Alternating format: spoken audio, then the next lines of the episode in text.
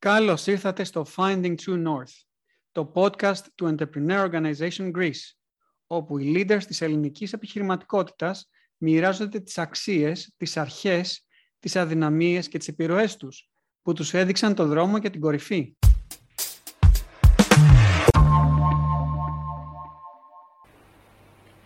Καλημέρα και καλησπέρα σε όλους. Είμαι ο Ανδρέας Κωνσταντίνου, είμαι ο πρώην πρόεδρος του EO Greece το EO Greece είναι ένας οργανισμός επιχειρηματιών με στόχο την συνεχή εξέλιξη και σε προσωπικό και σε επαγγελματικό επίπεδο. Και επίσης είμαι chairman και founder της Slash Data. Σήμερα έχω την χαρά να φιλοξενώ τη Στέλλα Κάσδαρλη, η οποία είναι συγγραφέας και συνειδρήτρια του Women on Top. Σαν συγγραφέας έχει γράψει 8 βιβλία, τα περισσότερα από αυτά παιδικά και εφηβικά, στα θέματα που της αρέσουν γι' αυτό. Και στο Women on Top, σαν συνειδητρία, έχει υποστηρίξει μέχρι σήμερα πάνω από 3.500 γυναίκες και έχει συνεργαστεί με πάνω από 100 εταιρείες και οργανισμούς στην προσπάθειά, στην προσπάθειά τους για μεγαλύτερη διαφορετικότητα και συμπερίληψη. Στέλλα, καλώς ήρθες. Καλώς σε βρήκα, Ανδρέα. Χαίρομαι πολύ που είμαστε εδώ. Και το έχουμε συζητήσει πολύ καιρό να το κάνουμε αυτό. Χαίρομαι που τα καταφέραμε. Να ξεκινήσουμε λοιπόν για σένα να μας πεις δύο λόγια για τη Στέλλα, ποια είναι και λίγο να μας μιλήσεις για την συγγραφική σου δραστηριότητα και για το Women on Top. Πάρα πολύ ωραία. Ε, είμαι 41 χρονών, έχω δύο κορίτσια και ζω στην Αθήνα μαζί τους. Θα ξεκινήσω από αυτό, ενώ συνήθως ξεκινάμε από τα επαγγελματικά. Έχω τελειώσει γαλλική φιλολογία στην Αθήνα και media studies στο Λονδίνο και η επαγγελματική μου έτσι, πορεία ξεκίνησε ως μεταφράστρια μεταφράστρια Άρλεκιν, σε παρακαλώ πάρα πολύ. Μπράβο. Στα 19 μου. Και στη συνέχεια στο Cosmopolitan που τότε ξεκινούσε έτσι ένα νέο κύκλο στην ελληνική αγορά των media. Έμεινα στο Cosmopolitan για 11 χρόνια και παράλληλα το 2010 άρχισα να γράφω βιβλία, το 2012 ιδρύσαμε το Women on Top και τα υπόλοιπα νομίζω θα τα πούμε και στην πορεία της συζήτησης ε, είμαι επιχειρηματίας, αλλά εκπροσωπώ ένα μη κερδοσκοπικό και νομίζω ότι έχει πολύ ενδιαφέρον αυτή η ένταση ανάμεσα στο επιχειρηματικό και το μη κερδοσκοπικό. Και ταυτόχρονα είμαι δημιουργός. Και αυτό έχει τις δικές του προκλήσεις. Πες μας λίγο για τα βιβλία που έχεις γράψει. Είμαι περίεργος. Τι θέματα καλύπτεις; Ξεκίνησα κατά λάθος το 2010 που έμεινα έγκυος στη μεγάλη μου κόρη. Έγραψα ένα βιβλίο που αποτύπωνε τη δική μου εμπειρία εγκυμοσύνης και μητρότητας, που δεν ήταν πολύ εύκολη για μένα δηλαδή. Ε, ε θέλησα έτσι να καταρρύψω αυτό το μύθο της, της ροζ μητρότητας, της ροζ περίοδου στη ζωή των, των μητέρων. Στη συνέχεια, όταν είδα αυτό το βιβλίο τυπωμένο, αυτό το βιβλίο ξεκίνησε ως blog. Όταν ολοκληρώθηκε λοιπόν και αποφάσισα ότι μπορεί να είναι και κάτι παραπάνω από ένα blog, το έστειλα σε πέντε εκδοτικούς οίκους. Οι τέσσερις το απέρριψαν, μου είπαν δεν βγάζουμε βιβλία που έχουν ξεκινήσει ως blogs. Και εκεί πάνω που ήμουν έτοιμη να τα παρατήσω, οι εκδόσει Πατάκη αγκάλιασαν το βιβλίο, το κυλίτσα.com, κυκλοφόρησε. Ε, αγαπήθηκε πολύ και διαβάστηκε πολύ. Και όταν το πήρα στα χέρια μου, συνειδητοποίησα ότι θα μπορούσα να γράψω και ένα δεύτερο βιβλίο και ενδεχομένως και ένα τρίτο κτλ. κτλ. Το δεύτερο βιβλίο μου ήταν ένα ε, νεανικό μυθιστόρημα με θέμα τις διατροφικές διαταραχές, γιατί έχω και εγώ μια αντίστοιχη εμπειρία από την εφηβεία μου. Αυτό το βιβλίο προτάθηκε για το κρατικό βραβείο ε, λογοτεχνίας για εφήβους και ακόμα και σήμερα μεταξιδεύει σε πάρα πολλά σχολεία σε όλη την Ελλάδα όπου μιλάω με τα παιδιά για την εμπειρία αυτή και τα θέματα των διατροφικών διαταραχών. Ε, στη συνέχεια έγραψα τη σειρά της πριγκίπισσα Αθηνάς, που είναι μια αντισυμβατική πριγκίπισσα που θέλει να δουλέψει, βαριέται να περιμένει τον πρίγκιπα και ανακαλύπτει γενικά πώς είναι να ζεις σαν πραγματική σημερινή πριγκίπισσα. Ε, και το τελευταίο μου βιβλίο που τιμήθηκε με το κρατικό βραβείο ε, βιβλίου γνώσεων για παιδιά και εφήβους λέγεται 30 γυναίκες που άλλαξαν τον κόσμο και πώς μπορείς να τον αλλάξεις κι εσύ ε, και φιλοδοξεί να γνωρίσει όχι μόνο σε εφήβους και έφηβες αλλά και σε μεγάλους και μεγάλους όπως εμείς ε, γυναίκες που έκαναν σημαντικά πράγματα και η ιστορία έτσι λίγο καθυστερεί να μας συστήσει. Σχεδιάζεις ε, ε, δεύτερο βιβλίο μετά από αυτό γιατί σίγουρα είναι πολύ περισσότερες γυναίκες που επηρέασαν τον κόσμο. Πολύ δίκιο. Έχεις πάρα πολύ δίκιο. Ήταν μια πολύ δύσκολη επιλογή και γι' αυτό έγραψα και μια ολόκληρη εισαγωγή για να εξηγήσω γιατί κατέληξα σε αυτές τις 30. Αλλά όχι τώρα, νομίζω ε, το επόμενο project θα είναι αρκετά διαφορετικό. Πολύ ωραία. Watch the space όπως λένε. ε, και πες μας και λίγα για το, για το Women on Top. Τι τι σε έσπρωξε να το ξεκινήσεις και ίσως τι πέτυχες που δεν περίμενες να πετύχεις όταν ήταν ακόμα μια ιδέα; Ωραία ερώτηση. Ε, το Women on Top ξεκίνησε το 2012 ως ένα Facebook group. Και δεν είχε καθόλου, εγώ δεν είχα καθόλου στο μυαλό μου ότι θα έφτανε να είναι ο οργανισμός που είναι σήμερα.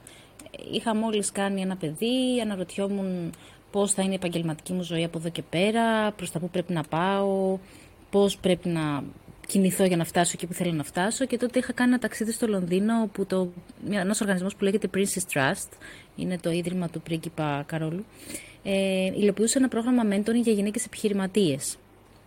Σκέφτηκα λοιπόν τότε γιατί να μην υπάρχει κάτι τέτοιο και στην Ελλάδα, αλλά να μην αφορά μόνο επιχειρηματίες, να αφορά γυναίκες από οποιοδήποτε επαγγελματικό κλάδο και αν προέρχονται, γιατί και μια δασκάλα στην Κομωτινή και μια κομμότρια στην, ε, στο, στο Ηράκλειο, στην Κρήτη, έχουν επίσης ανάγκες από, ανάγκη από καθοδήγηση για να αντιμετωπίσουν τις προκλήσεις που προέκυπταν στην επαγγελματική τους ζωή.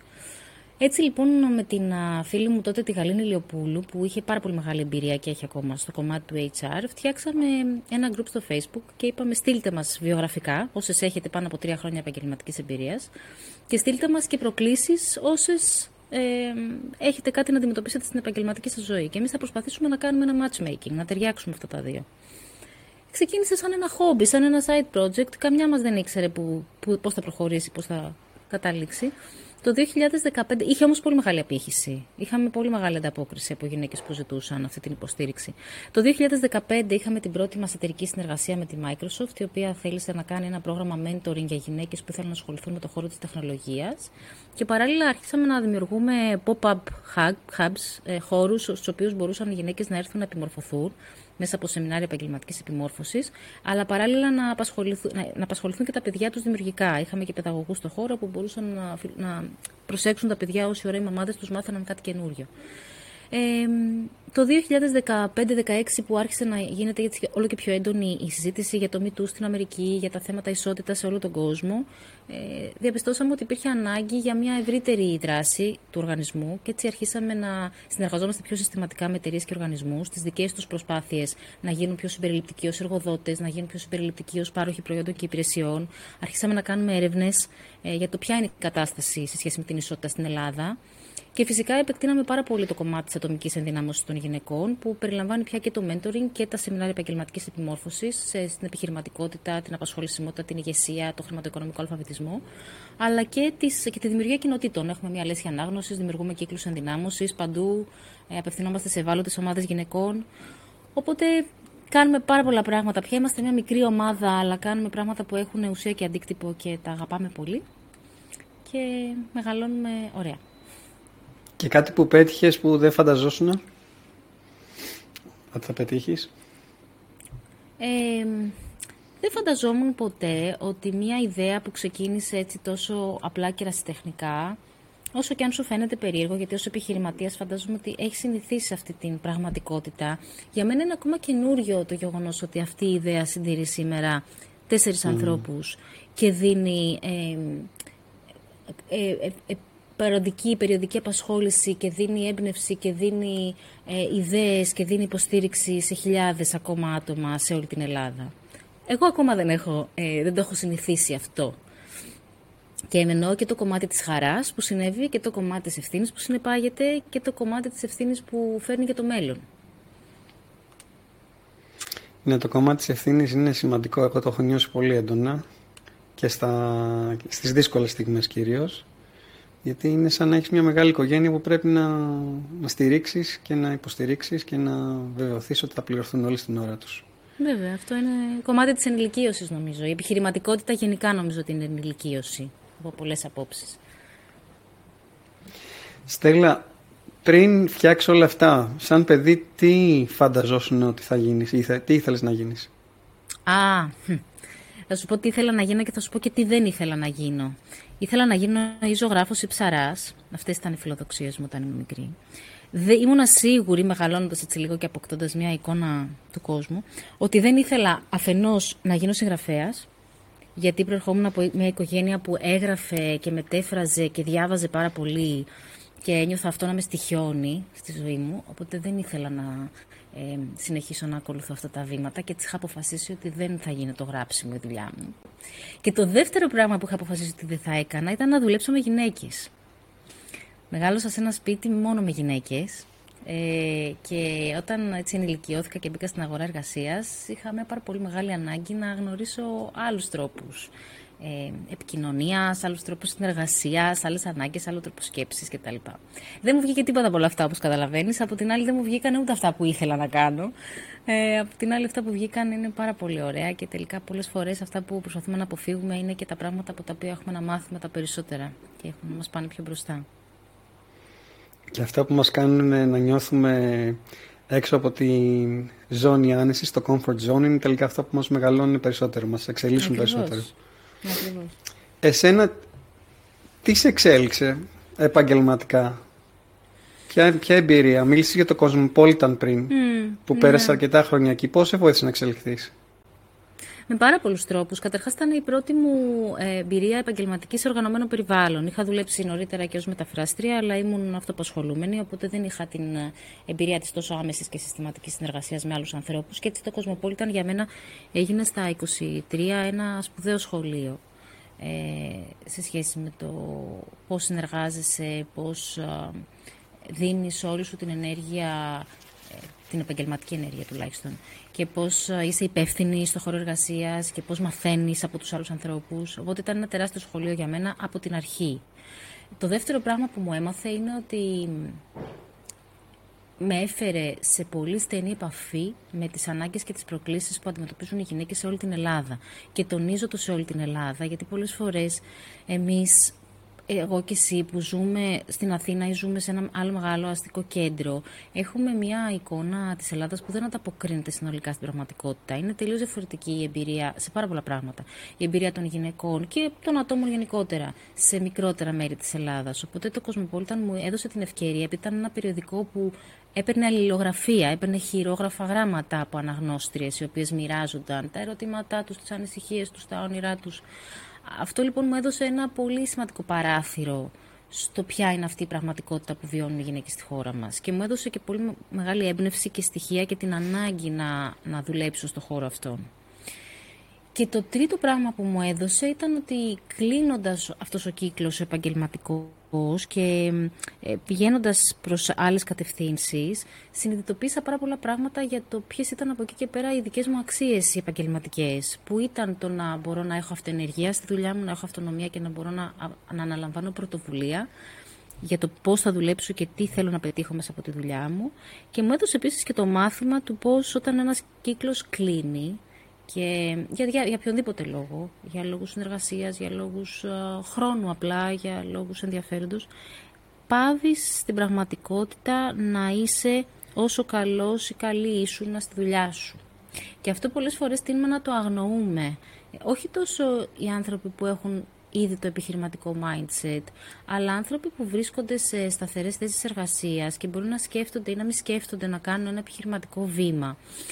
Το λέω γιατί το έχω ζήσει. Πολλές φορές παγιδευόμαστε σε, στο μύθο της ασφάλειας, ότι καλύτερα εδώ που τα ξέρω, καλύτερα εδώ που παίρνω ένα μισθό κάθε μήνα, καλύτερα εδώ που με ξέρουν και τους ξέρω και, ασβα... και, και ασβαριέμαι και ας έχει κλείσει αυτό το πράγμα για μένα, παρά να δοκιμάσω κάτι καινούριο. Και λέω παγιδευόμαστε σε αυτό, όχι επειδή μόνο επειδή προδίδουμε το δυναμικό μας, αλλά και επειδή στην πραγματικότητα χαλάμε, αρχίζουμε να χαλάμε σιγά σιγά να διαβρώνουμε αυτό το καλό πράγμα που θεωρητικά έχουμε φτιάξει τόσα χρόνια. Γιατί δεν είμαστε ο καλύτερος εαυτός μας, γιατί δεν αποδίδουμε με τον καλύτερο τρόπο. Άρα θες πραγματικά, είναι σαν να αρχίσεις να τρώ τις οικονομίες σου. Όταν φτάνεις σε αυτό το σημείο και παραμένεις σε μια δουλειά που δεν σου αρέσει, είναι σαν να αρχίσεις να τρώ σιγά σιγά τις οικονομίες σου. Και δεν είναι λεφτά η οικονομία σου πάντα, είναι η φήμη σου, είναι οι, οι σχέσεις που έχεις χτίσει, είναι η αξιοπιστία που έχεις καλλιεργήσει, είναι όλα αυτά τα πράγματα. Να προσθέσω μια δικιά μου άποψη ότι όταν είμαστε σε ένα περιβάλλον που δεν μεγαλώνουμε, δεν εξελιζόμαστε, αναγκαστικά επιλέγουμε να ζήσουμε μια μικρότερη ζωή. Δηλαδή να μην αξιοποιήσουμε το δυναμικό μας, το πόσο μπορώ να εξελιχθώ είτε σαν επαγγελματίας, είτε σαν γονιός, είτε αθλητικά, είτε διαβάζοντας, είτε σαν κάτι που δεν, ε, που δεν ήξερα. Ή κάτι το, που, που, που απλά μπορεί να μην ήμουν καλός, αλλά αν δεν το εξασκήσω δεν ξέρω ποτέ πόσο καλός μπορώ να γίνω σε αυτό.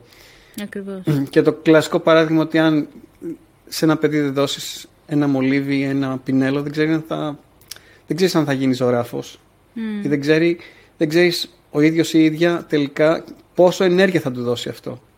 Οπότε μένοντας στάσιμοι τελικά κλέβουμε ε, μια ζωή ή κομμάτια μιας ζωής από τον εαυτό μας, αυτό που θα μπορούσαμε να είμαστε. Σίγουρα. Και ακόμα και αν δεν γίνουμε αυτό το οποίο πιστεύουμε ότι θα γίνουμε ή ελπίζουμε ότι θα γίνουμε, ακόμα και αυτή η παράκαμψη ή αυτή η αποτυχία ή αυτή η αλλαγή πορείας ε, μας μαθαίνει τόσα πολλά και μας πηγαίνει προς κατευθύνσεις που μπορεί να μην είχαμε φανταστεί ποτέ.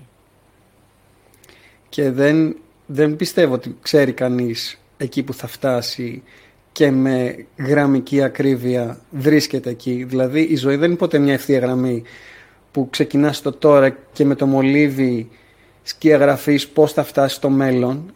Η, η ζωή είναι πάντα ένα, μια, μια μουτζούρα, μια γραμμή που πάει πάνω κάτω ε, και τελικά αν έχεις την πηξίδα που σου δείχνει πού θέλεις να φτάσεις θα φτάσεις τελικά εκεί.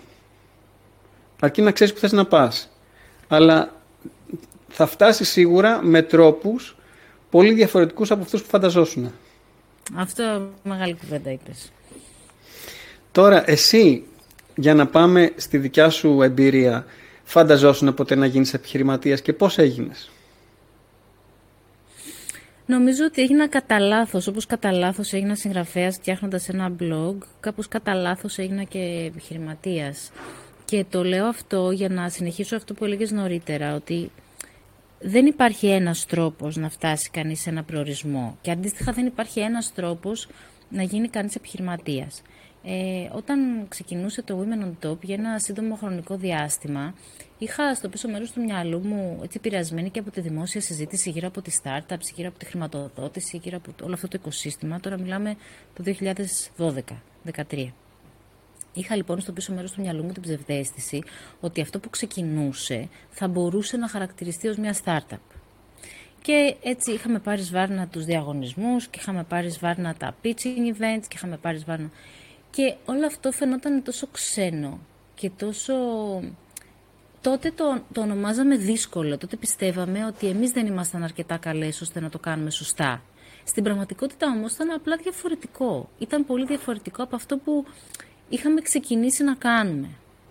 Ε, περάσαμε, πέρασα και περάσαμε και με τη Γαλήνη και με τις άλλες συνεργάτηδές μου και την Πινελόπη Θεοδωρακάκου με την οποία είμαστε σήμερα συνειδητρίτριες στον οργανισμό. Ε, από διάφορες έτσι, περίοδους αμηχανίας σε σχέση με το τι ήταν αυτό που φτιάχναμε και πώς θα μπορούσαμε τελικά να το εξελίξουμε, να το προχωρήσουμε. Ε, ξέρεις, υπήρχαν περίοδοι που πιστεύαμε το μύθο, το, ξέρεις, τη, τη διδαχή ότι έπρεπε αυτό να προχωρήσει πάρα πολύ γρήγορα, έπρεπε να κάνει scale πάρα πολύ γρήγορα. Ε, υπήρχαν περίοδοι που πιστεύαμε ότι έπρεπε να παρατήσουμε όλα τα υπόλοιπα και να βάλουμε χρήματα και να βάλουμε χρόνο και παρά το ρίσκο που δεν μπορούσαμε να σηκώσουμε εκείνη την εποχή.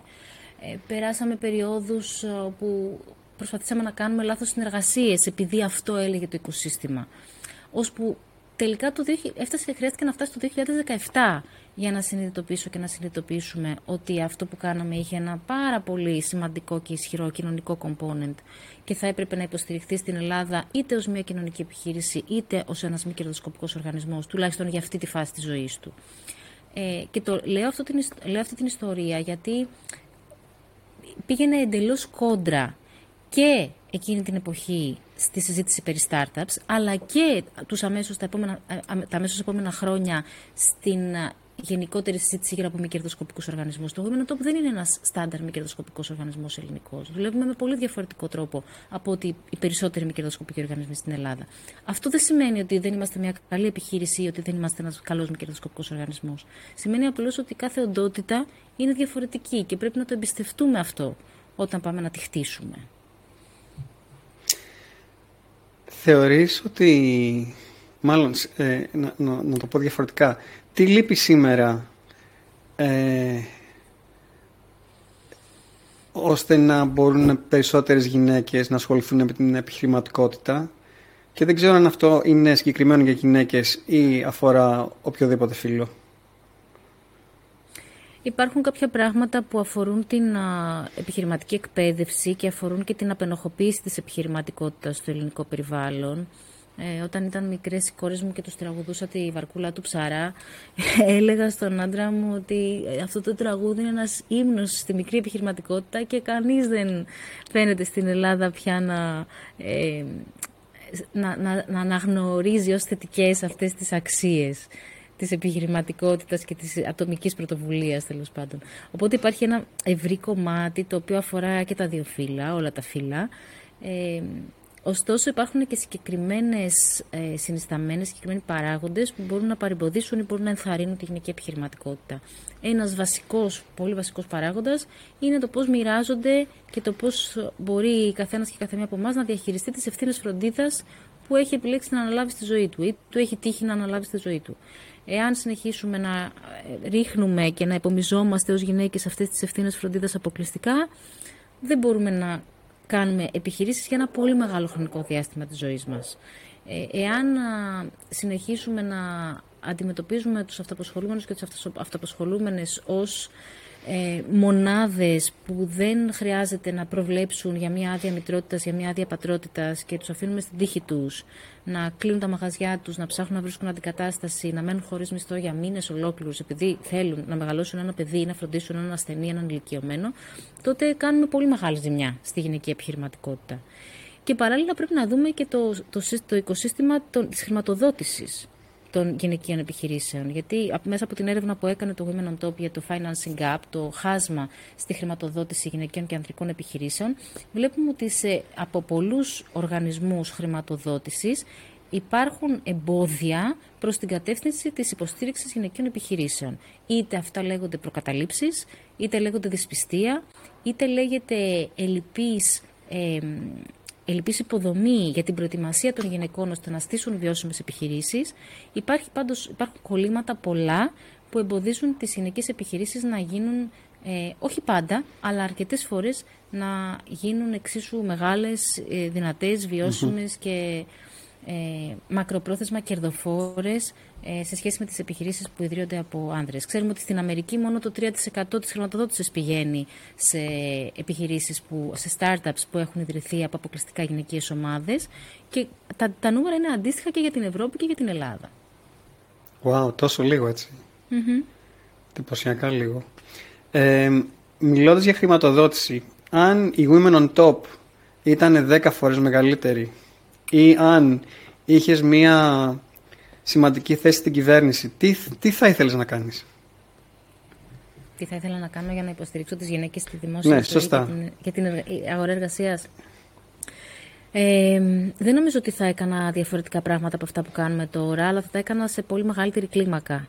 Ε, το πρώτο κομμάτι, νομίζω το πρώτο πίλαρ, είναι το να έχουμε data, να έχουμε στοιχεία για το τι συμβαίνει. Στην Ελλάδα δεν τα αγαπάμε γενικά τα στοιχεία, δεν αγαπάμε να παίρνουμε αποφάσεις ε, με βάση πραγματικά δεδομένα. Ε, και αυτό είναι κάτι που προσπαθούμε να κάνουμε στο Women on Top. Η έρευνα είναι ακριβώς σπορ. Ε, η έρευνα δεν έχει photo opportunities, οπότε είναι και δύσκολο να βρει χρηματοδότηση πολλές φορές. Ε, χρειαζόμαστε όμως αυτά τα στοιχεία για να ξέρουμε τι συμβαίνει. Γιατί αν δεν ξέρουμε τι συμβαίνει δεν μπορούμε να βρούμε και τις λύσεις. Ε, ένα δεύτερο πράγμα που κατά τη γνώμη μου χρειάζεται να γίνει είναι μια πάρα πολύ μεγάλη και συντονισμένη ε, καμπάνια για την λήψη και τη χρήση αδειών γονεϊκότητας και φροντίδας από τους άνδρες και γενικότερα την, την πιο ενεργή συμμετοχή τους στις, στις διαδικασίες φροντίδας.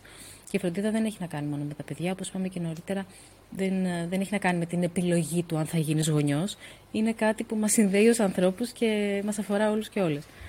Ε, και φυσικά χρειάζεται να ενισχύσουμε τις επιχειρήσεις και όταν λέω επιχειρήσεις δεν εννοώ κυρίως τις μεγάλες πολυεθνικές επιχειρήσεις που έχουν ήδη τις πολιτικές τους στη θέση, στη θέση τους, τα συστήματά τους στη θέση τους, άσχετο από αν αυτά τα συστήματα λειτουργούν πάντα ή δεν λειτουργούν. Αυτό είναι μια άλλη συζήτηση.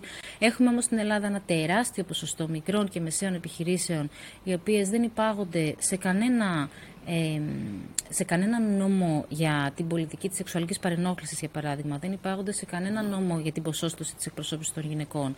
Δεν υπάγονται σε κανένα αριθμιστικό πλαίσιο και χρειάζονται πάρα πολύ ε, συστηματική και, και ευαίσθητη, θα πω, για τις, για τις ιδιαιτερότητές τους, επιμόρφωση και ενδυνάμωση, έτσι ώστε να μπορέσουν να, να χτίσουν το μέλλον τους με βάση τις αρχές της ισότητας, της διαφορετικότητας και της συμπερίληψης.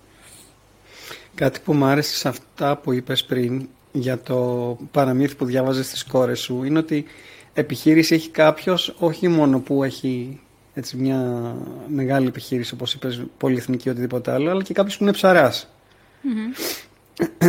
και προσωπικά με ένας, ένας λόγος για μένα για αυτό το podcast είναι ότι ε, πρέπει να καταρρύψουμε τους μύθους του ελληνικού επιχειρηματία ε, που τον έχουν να είναι ο άνθρωπος ο οποίος ε, βγάζει πολλά λεφτά πολύ γρήγορα ή ο άνθρωπος ο οποίος είναι ο υπερήρωας τύπου Elon Musk. Και τελικά οι, οι, οι άνθρωποι που ε, αποφασίζουν να επιχειρήσουν και να δοκιμάσουν κάτι δικό τους με μικρό ή μεγαλύτερο ρίσκο είναι απλοί άνθρωποι σαν τους υπολείπους. Ε, απλά ε, η, η, διαφορά νομίζω είναι αυτή η ανάληψη του ρίσκου. Και η ανάληψη της ευθύνης, γιατί ξέρεις το ρίσκο πολλές φορές είναι μια αρνητική λέξη και δεν, δεν, δεν νομίζω ότι δίνει όλη την εικόνα. Ε, όταν έφυγα από το Cosmopolitan, αυτό που με σόκαρε πιο πολύ στην αλλαγή, όχι τόσο για μένα προσωπικά, όσο παρατηρώντας το πόσο διαφορετικό είναι να είσαι υπάλληλος και να είσαι επιχειρηματίας, να είσαι έστω αυτοαπασχολούμενη, θα το πω έτσι πολύ απλά και χοντρικά, είναι ότι στη δεύτερη περίπτωση δεν έχεις να κατηγορήσεις κανέναν. Δεν έχεις να ρίξεις το φταίξιμο σε κανέναν. Δεν μπορεί να φταίει ούτε ο συναδελφός σου, δεν μπορεί να φταίει ούτε το αφεντικό σου, δεν μπορεί να φταίει ούτε ο εργοδότης, δεν μπορεί να φταίει κανένας από όλους αυτούς. Οπότε αυτό είναι μια ευθύνη που δεν είναι όλοι οι άνθρωποι διατεθειμένοι να αναλάβουν. Έχει πολύ μοναξιά πολλές φορές, εάν δεν βρεις τη σωστή κοινότητα και το σωστό οικοσύστημα να σε υποστηρίξει.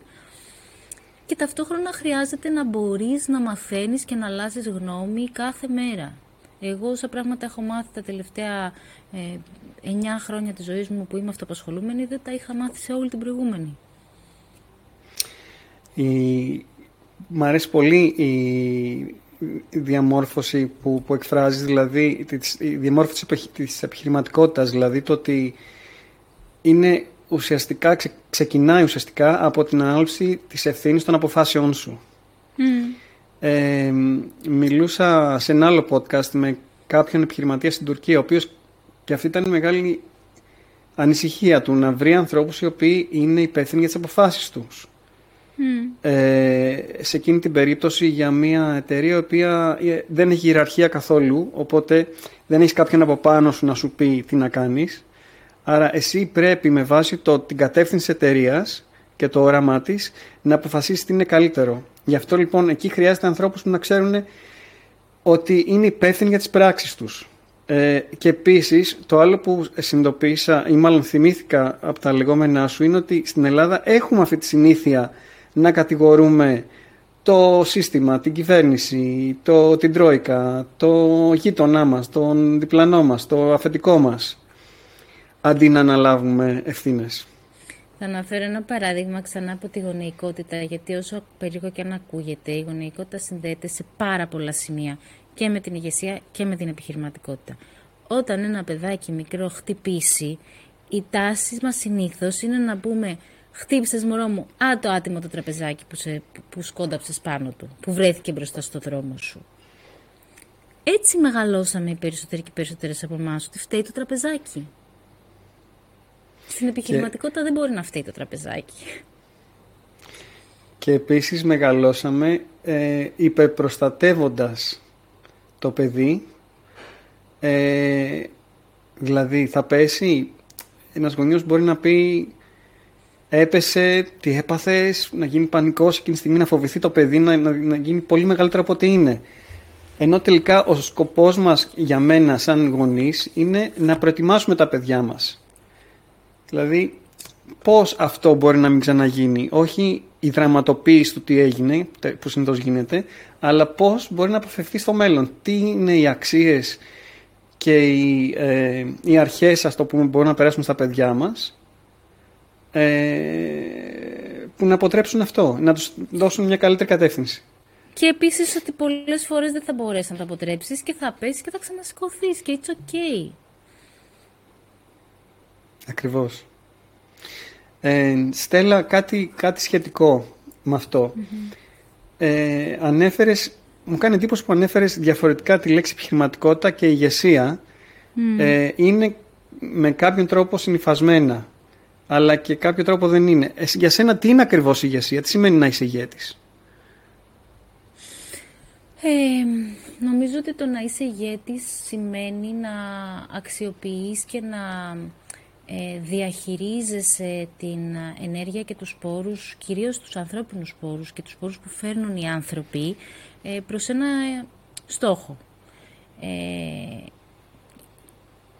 αυτό είναι στην πραγματικότητα. Το, το αν ταυτίζεται με την, με την επιχειρηματικότητα θα πω ότι έχει πάρα πολλά ε, κοινά σημεία, πολλές αλληλοεπικαλύψεις ε, για μένα ένας, αυτο, ένας αυτοαπασχολούμενος, μια αυτοαπασχολούμενη μπορεί να θεωρηθεί επιχειρηματίας, αλλά δεν είναι απαραίτητα ηγέτης εάν δεν ε, χρειάζεται να διαχειριστεί αυτή την ενέργεια και τις ικανότητες περισσότερων ανθρώπων. Και παράλληλα μπορούμε να έχουμε εξαιρετικούς ηγέτες και ηγέτιδες σε corporate περιβάλλοντα, όπου δεν τίθεται θέμα δικής τους επιχειρηματικής πρωτοβουλίας, αλλά παρόλα αυτά έχουν να διαχειριστούν τους, τους πόρους και τις δυνατότητες ομάδων κάτι, κάποιο χαρακτηριστικό ενός ηγέτη, μάλλον κάποιο χαρακτηριστικό που κάνει κάποιον ηγέτη και δεν, κάποιον, και δεν κάνει κάποιον ηγέτη, δηλαδή προς αποφυγή και προς, προς μίμηση, έχεις; Έχω μία λεπτή γραμμή την οποία διαπραγματεύομαι εδώ και πολλά χρόνια με τον εαυτό μου.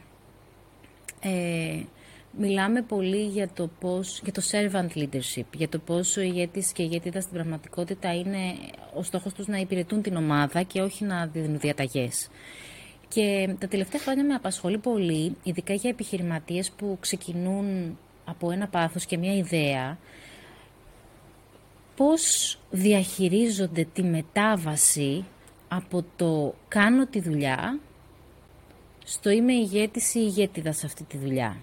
Γιατί πάρα πολλές φορές ως επιχειρηματίες μπλέκουμε την έννοια του servant leader με το να συνεχίσουμε να κάνουμε τη δουλειά που κάναμε πάντα να φτιάχνουμε το προϊόν, να παρέχουμε την υπηρεσία και ταυτόχρονα να προσπαθούμε να, να ηγηθούμε της ομάδας μας. Αυτά και τα δύο δεν μπορούν να γίνουν ταυτόχρονα στον ίδιο βαθμό.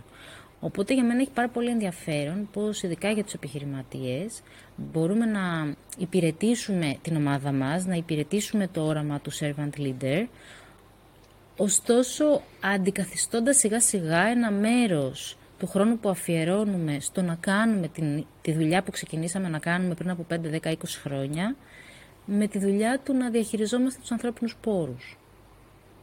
Αυτή είναι η πρόκληση για μένα και τα άκρα της δείχνουν έναν ηγέτη που χρειάζεται ακόμα δουλειά να κάνει με τον εαυτό του. Ε, η, η, νομίζω κάποιος για να γίνει σωστός ηγέτης πρέπει πρώτα να δουλέψει με τον εαυτό του ε, και να καταλάβει ο ίδιος πώς είναι. είναι. Αυτό που λέμε ενσυναίσθηση προς τους άλλους ισχύει και το ίδιο προς τον εαυτό, δηλαδή εσωτερική ενσυναίσθηση. Καταλαβαίνω αυτή τη στιγμή ε, τι νιώθω, από πού έχει προέλθει αυτό και για, για ποιο λόγο αντιδράω έτσι. Γιατί όταν αντιδράμε συναισθήματα μπορεί να πάμε μια, σε μια κατεύθυνση που μετά από μία μέρα ή ένα μήνα να κοιτάξουμε πίσω και να δούμε ότι ήταν λάθος αντίδραση. Αλλά η ενσυναίσθηση είναι αυτή η οποία νομίζω μπορεί να μας βοηθήσει να δούμε από πού ξεκινάμε και πού είμαστε και, και για ποιο λόγο αισθάνομαι έτσι αυτή τη στιγμή και για ποιο λόγο αντιδράω έτσι. Ε, κάτι άλλο που θέλω να, να σου πω είναι, μιλήσαμε πριν για το, τη συγγένεια μεταξύ του ρόλου του ηγέτη ή της ηγέτιδας με το ρόλο του γονέα. Ε, το servant leader είναι αυτό ακριβώς που θα πρέπει να είμαστε και σαν γονείς κατά την άποψή μου. Δηλαδή ο γονέας ο οποίος όχι επιβάλλει μία αξία ή μία άποψη στα παιδιά επειδή είναι πιο μεγάλος, πιο δυνατός, έχει περισσότερη εμπειρία ή οτιδήποτε άλλο. Δηλαδή όχι από, θεωρία, από, όχι από θέση ισχύως, αλλά από θέση συνομιλουμένου. Και ε, αυτή την, ε, στάση την ε, συνειδητοποίησα κάνοντας ένα workshop για γονείς το οποίο λέγεται Εργαστήρια Αποτελεσματικού Γονέα στο, στο Gordon Hellas που μου άρεσε πάρα πολύ. Και ουσιαστικά σου μαθαίνει τεχνικές για το πώς το παιδί να, να το αντιμετωπίσει σαν έναν άλλον άνθρωπο με ανάγκες εξίσου σημαντικές με τις δικές σου και πώς να ανακαλύψεις τελικά πώς να επιλύσεις αυτό το πρόβλημα χωρίς να βάλεις το παιδί σε θέση κατωτερότητας, το οποίο μετά όταν γίνει teenager θα ε, στραφεί εναντίον σου. Είναι πολύ χαρακτηριστικό το παράδειγμα που αναφέρεις, γιατί η μεθολογία της Gordon ε, έχει αντίστοιχα και την, από, την θεωρία του αποτελεσματικού ηγέτη, και η οποία βασίζεται σε πολύ κοντινές αρχές. Ε, ωστόσο, θέλω να βάλω εδώ ένα, ένα στοιχείο που δεν το είχα σκεφτεί μέχρι που σ' άκουσα να το αναφέρεις, αλλά έχει σχέση με αυτό που συζητούσαμε πριν. Υπάρχει το άκρο του γονέα που προσπαθεί να επιβάλλει την άποψή του από μια θέση εξουσίας και υπάρχει και το άλλο άκρο του γονέα που θεωρεί ότι ο ρόλος του σε αυτή τη σχέση είναι να κάνει το παιδί του χαρούμενο και ευτυχισμένο. Το οποίο επίσης δεν λειτουργεί. Γιατί νομίζω ο στόχος του γονέα, και δεν είμαι απόλυτα εξοικειωμένη με τη μεθοδολογία της, της Gordon, αλλά προσωπικά μιλώντας έχω την αίσθηση ότι ο ρόλος του γονέα είναι να εξοπλίσει το παιδί με τα εφόδια που χρειάζεται, ώστε να μπορεί να, να αντιμετωπίσει τις προκλήσεις της ζωής του. Όπως αντίστοιχα, ο ρόλος του ηγέτη ή της ηγέτιδας είναι να εξοπλίσει την ομάδα του με τα εφόδια που χρειάζεται για να αντιμετωπίσει τις προκλήσεις και να φτάσει στο στόχο της. Δεν είναι το να κάνει τη χάρη της ομάδας. Δεν είναι το να απαλλάσει την ομάδα από την ευθύνη της. Άρα μιλάμε για μια πολύ ευαίσθητη ισορροπία και στις δύο περιπτώσεις και θεωρώ ότι και από τα, τους δύο μας ρόλους έχουμε να μάθουμε πάρα πολλά πράγματα για τον άλλο ρόλο. Στέλλα, πολύ όμορφα αυτά. Θα χρειαζόταν άλλο ένα podcast να το αναλύσουμε και, πα, και, παραπάνω, και παραπάνω. Ε, είπες έχεις δύο κόρες και mm. επίσης μίλησες για τις αρχές σου. Αν τα συνδέσουμε αυτά τα δύο, ποιες αρχές θα ήθελες να περάσεις στις κόρες σου ή θα ήθελες να δεις στις κόρες σου; Ε, νομίζω ότι η νούμερο ένα είναι να αναλαμβάνουν την ευθύνη των α, πράξεών τους.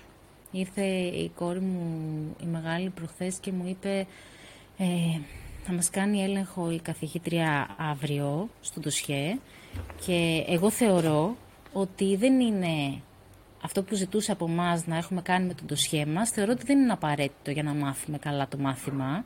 Οπότε δεν το έχω κάνει. Αλλά δεν θα κάνω αύριο που θα έρθει και θα μας τσεκάρει τα ντοσιέ.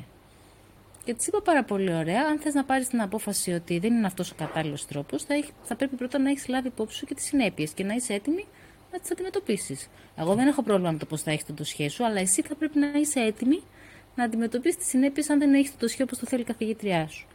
Αυτό λοιπόν νομίζω ότι είναι το νούμερο ένα, ένα από τα νούμερο ένα πράγματα για μένα. Το δεύτερο είναι αυτό που ανέφερες με την α, συναισθηματική νοημοσύνη στην πραγματικότητα. Να μπορούν να αναγνωρίζουν τα συναισθήματά τους, να αναγνωρίζουν τα συναισθήματα των άλλων και να μπορούν να συνομιλούν με αυτά τα συναισθήματα και για τον εαυτό τους και για τους άλλους. Νομίζω ότι είναι ένα από τις, μια από τις δεξιότητες που δυστυχώς χάνουμε όσο περνάνε τα χρόνια ως γενιές. Σκεφτόμουν τις προάλλες ότι όταν ήμασταν εμείς μικρότεροι, μικρότερες, παίρναμε τηλέφωνο τους μαθητές μας και μπορεί στο τηλέφωνο να βρίσκαμε τη μαμά τους, τον μπαμπά τους, τη γιαγιά τους, τον παππού τους και έπρεπε για ένα λεπτό να είμαστε ευγενικοί, να κάνουμε small talk με έναν ενήλικα με τον οποίο βαριόμασταν να μιλήσουμε, να εκφραστούμε σωστά, να μην μιλήσουμε όπως θα μιλούσαμε στο φίλο μας ή στη φίλη μας και αυτή είναι μια άσκηση την οποία τα παιδιά αυτή τη στιγμή δεν την κάνουν. Παίρνουν στο κινητό τους φίλους τους και δεν έχουν ανάγκη να μιλήσουν με κανέναν άλλον. Ε, τα παιδιά και στην Ελλάδα, ακόμα περισσότερο και στο εξωτερικό, δεν χρειάζεται πια να πούνε παρακαλώ και ευχαριστώ, λένε Αλέξα θέλω αυτό. Νομίζω λοιπόν ότι η ικανότητά μας να, να διαχειριζόμαστε τα συναισθήματά μας και τα συναισθήματα των άλλων ανθρώπων είναι κάτι που χάνεται και γι' αυτό γίνεται και πιο πολύτιμο όμως και θα ήθελα να χαίρονται και να, να, να κάνουν πράγματα τα οποία χαίρονται. Ακόμα και δεν είναι αυτά που τους λέει η κοινωνία ότι πρέπει να κάνουν απαραίτητα. Ναι, νομίζω ξεχνάμε να δώσουμε προτεραιότητα στα πράγματα που μας δίνουν ενέργεια μας κάνουν χαρούμενους και μας γιώνουν, μας φέρνουν σε επαφή με τον εαυτό μας. Ναι. Ε, μιλώντας γι' αυτό, είναι κάτι που διάβασες ή είδες πρόσφατα και το οποίο ε, σου έκανε πολύ μεγάλη εντύπωση ή θέλεις να το προτείνεις και σε άλλους;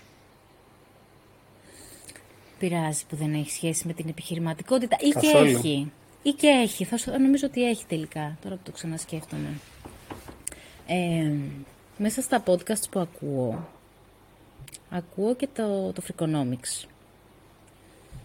Ε, ξεκίνησα να ακούω τα πρώτα επεισόδια του Freakonomics όταν ξεκίνησε η πανδημία, στο πρώτο lockdown και πειθώς αναφέρω ότι ο στόχος είναι μέχρι τις 31 Δεκεμβρίου να έχω φτάσει στο σήμερα. Να έχω ολοκληρώσει πάνω από 500 επεισόδια. Τρία όμως ήταν αυτά που μου έμειναν περισσότερο και που άλλαξαν περισσότερο τον τρόπο που βλέπω τα πράγματα και είναι τα τρία επεισόδια της σειράς ας πούμε που έχουν να κάνουν με το θάνατο. Είναι ένα επεισόδιο που αφορά το πώς στο σύστημα υγείας φροντίζουμε τους ανθρώπους που βρίσκονται κοντά στο τέλος της ζωής τους και πώς εμείς ως ασθενείς και ως οικογένειες ασθενών παίρνουμε τις αποφάσεις για το πώς θέλουμε να είναι το τέλος της ζωής μας, με βάση ποια κριτήρια. Είναι ένα εξαιρετικό επεισόδιο με μια τύπησα η οποία δούλευε για ένα χρόνο σε ένα κρεματόριο στην Αμερική και έγραψε ένα βιβλίο για το πώς διαχειριζόμαστε το θέμα του θανάτου αφού συμβεί, πώς διαχειριζόμαστε τους νεκρούς μας. Ε, και ένα επεισόδιο που άκουσα μάλιστα αυτές τις μέρες, νομίζω ότι θα είναι το τελευταίο που ασχολείται με το θάνατο στο Psychonomics, ε, το οποίο είναι από έναν γιατρό και καθηγητή πανεπιστημίου, ο οποίος Επίσης, θέλει να αλλάξει τον τρόπο με τον οποίο αντιμετωπίζει το θάνατο το υγειονομικό σύστημα στην Αμερική. Και νομίζω όχι μόνο στην Αμερική, σε ολόκληρο το δυτικό κόσμο συμβαίνει το ίδιο πράγμα. Και λέω ότι against the Lodge έχει σχέση και με την, με την επιχειρηματικότητα αυτό. Είναι γιατί αυτό που το συμπέρασμα, ένα από τα συμπεράσματα που βγάζω είναι ότι αναγνωρίζοντας το γεγονός ότι θα πεθάνουμε και αρχίζοντας να σκεφτόμαστε τον τρόπο με τον οποίο θέλουμε τελικά να είμαστε και να έχουμε υπάρξει στο, στο τέλος της ζωής μας, αλλάζει και ο τρόπος με τον οποίο αντιμετωπίζουμε την καθημερινότητά μας. Έχουμε την Τετάρτη, τώρα δεν ξέρω πότε θα κυκλοφορήσει το επεισόδιο αυτό, αλλά σε δύο μέρες από σήμερα έχουμε το Learning Day του Accelerator ε, για το Strategy. Και μέσα στο Learning Material που έχουμε να μελετήσουμε πριν από την Τετάρτη, ε, υπάρχει και ένα άρθρο, δεν θυμάμαι τώρα το όνομα του, ε, του συντάκτη, ο οποίος αναφέρει ότι χρειάζεται να βρεις το metric, τον δείκτη εκείνον με βάση τον οποίο θα μετρήσεις την επιτυχία και το impact της ζωής σου. Και νομίζω ότι αυτό σχετίζεται απόλυτα με το πώς σκεφτόμαστε το τέλος και πώς θέλουμε να είμαστε και να είναι οι άνθρωποι γύρω μας και η κοινωνία γύρω μας όταν φτάσουμε στο τέλος. Και αν μπορούμε η επιχειρηματικότητά μας να ορίζεται από αυτά τα KPIs, θα έμεινε νομίζω μια καλύτερη επιχειρηματικότητα και μια καλύτερη ζωή. Μου θύμισε στο βιβλίο του Clayton Christensen το How Will You Measure Your Life; Ο Clayton Christensen ήταν από τους μεγαλύτερους management ε, thinkers, ε, ανθρώπους που άλλαξαν πραγματικά το management το, το, το, τελευταίο αιώνα. Και στο How Will You Measure Your Life παίρνει τις θεωρίες του για, την, ε, για το business, για την επιχειρηματικότητα και την εφαρμόζει στη ζωή. Και Νομίζω σου λέει, το άρθρο ήταν εκείνο. Νομίζω το άρθρο μπορεί να είναι το ίδιο. Ναι, ναι, ναι. Είναι από τα καλύτερα βιβλία που έχω διαβάσει και αυτή είναι η δικιά μου πρόταση λοιπόν για όσους μας ακούνε. Ε, και εδώ λοιπόν να κλείσουμε. Στέλλα Κάζδακλη, σε ευχαριστούμε πάρα πολύ για τα αποστάγματα και τις φιλοσοφίες της επιχειρηματικότητας, της γονεϊκότητας και της ζωής που μοιράστηκες μαζί μας. Και εγώ σου ευχαριστώ για την ευκαιρία. Καλή συνέχεια. Καλή συνέχεια.